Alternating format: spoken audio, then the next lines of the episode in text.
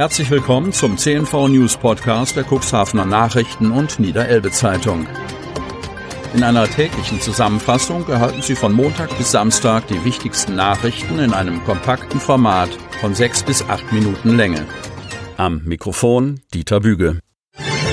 Donnerstag, 11.11.2021. Inzidenzwert jetzt über der 50er Marke. Kreis Cuxhaven. Erstmals seit vier Wochen ist die Sieben-Tage-Inzidenz für den Kreis Cuxhaven wieder über 50 gestiegen.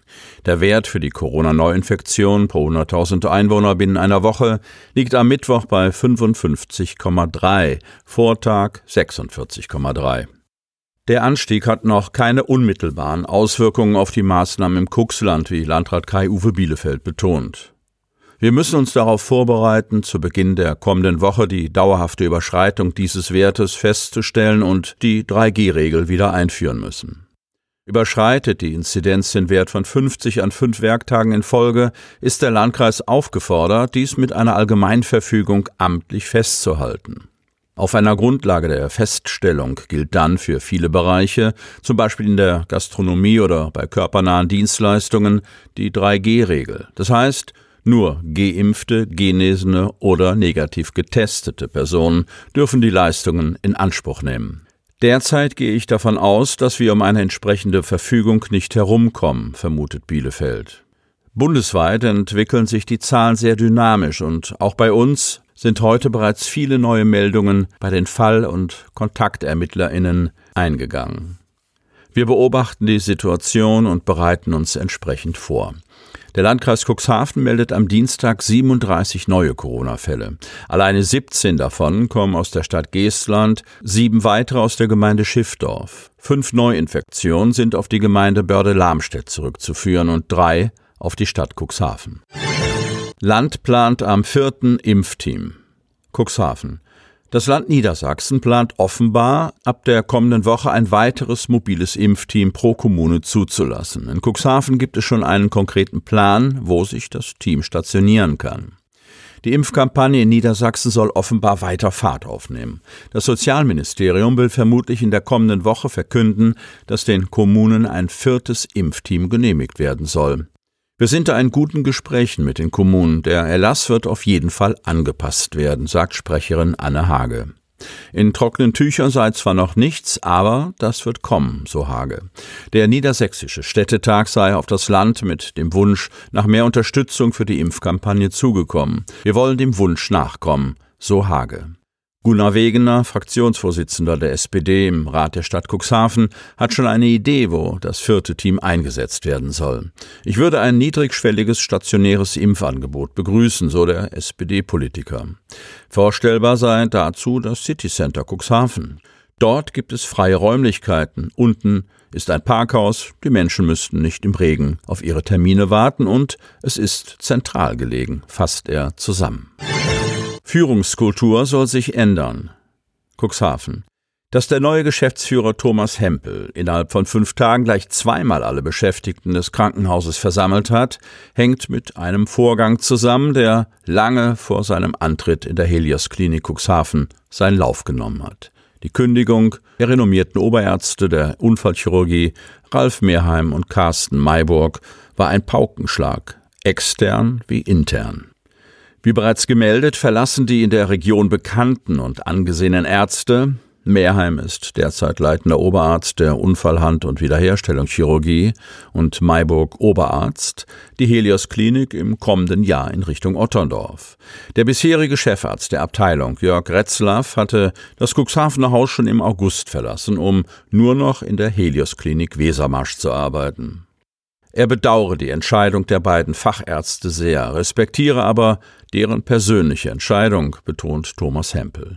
Die in einem internen Gespräch geäußerte Kritik an der hausinternen Kommunikation, insbesondere der zwischen den medizinischen Disziplinen und der Verwaltung, nehme er ernst. Unter seiner Leitung gelte, dass nicht die im medizinischen Bereich Beschäftigten für die Verwaltung da zu sein hätten, sondern die Verwaltung für die dortigen Mitarbeiterinnen und Mitarbeiter, versichert Hempel.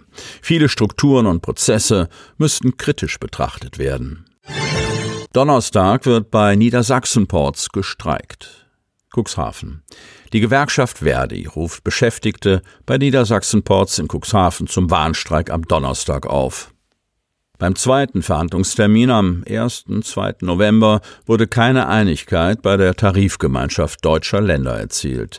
Die Arbeitgeber hätten alle Verdi-Forderungen abgelehnt, aber kein eigenes Angebot vorgelegt. Verdi fordert 5% mehr Lohn, mindestens jedoch 150 Euro davon, abweichend 300 Euro mehr für Beschäftigte im Gesundheitswesen. 100 Euro mehr für Auszubildende und die Verlängerung der Vorschrift zur Übernahme von Azubis. Die Laufzeit soll zwölf Monate betragen.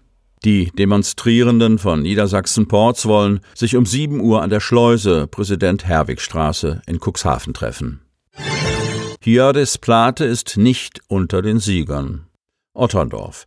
Die Otterndorfer Landwirtin Hiades Plate ist nicht Landwirtin des Jahres geworden. Sie war für den sogenannten Ceres Award des Deutschen Landwirtschaftsverlags nominiert worden. Insgesamt standen 30 Landwirtinnen und Landwirte in zehn Kategorien im Finale des Ceres Award. Die diesjährigen Preisträger des Oscars der Landwirtschaft aus Niedersachsen sind Johannes Müller aus Göttingen, Junglandwirte, Tim Friedrichs aus Hilgermissen, Schweinehalter und Maren Jentsch aus Eldachsen, Unternehmerin. Rund 200 Landwirte aus Deutschland und dem deutschsprachigen Ausland hatten sich insgesamt beworben. Drei Kandidaten je Kategorie hatte die Jury anhand eines umfangreichen Bewertungssystems in die Shortlist gewählt und dann auf ihren Höfen besucht. Gesamtsieger und damit Landwirt des Jahres 2021 wurde Christoph Leiders aus Nordrhein-Westfalen, der in der Kategorie Manager gewonnen hatte. Die Sieger der Einzelkategorien erhalten jeweils ein Preisgeld von 1000 Euro. Der Gesamtsieger erhält 10.000 Euro für ein Projekt, das das Ansehen der Landwirtschaft in der Bevölkerung stärkt. Sie möchten noch tiefer in die Themen aus Ihrer Region eintauchen? In unserem CNV-Themen-Podcast auf Tauchgang gibt's alle 14 Tage per Interview interessante Personen, emotionale Stories und bemerkenswerte Projekte aus dem Landkreis Cuxhaven direkt auf die Ohren. Damit Sie ab sofort keine Podcast-Folge mehr verpassen, benötigen Sie lediglich einen sogenannten Podcatcher. Auf den meisten Smartphones ist dieser bereits vorhanden. Falls nicht, dann suchen Sie ganz einfach in Ihrem App Store nach einem kostenlosen Podcatcher wie zum Beispiel Spotify, Apple Podcast oder AntennaPod. Selbstverständlich können Sie unsere Podcast-Folgen auch direkt über unsere Website unter cnv-medien.de slash podcast anhören. Die hörten den Podcast der CNV Medien, Redaktionsleitung Ulrich Rode und Christoph Käfer. Produktion Rocket Audio Production.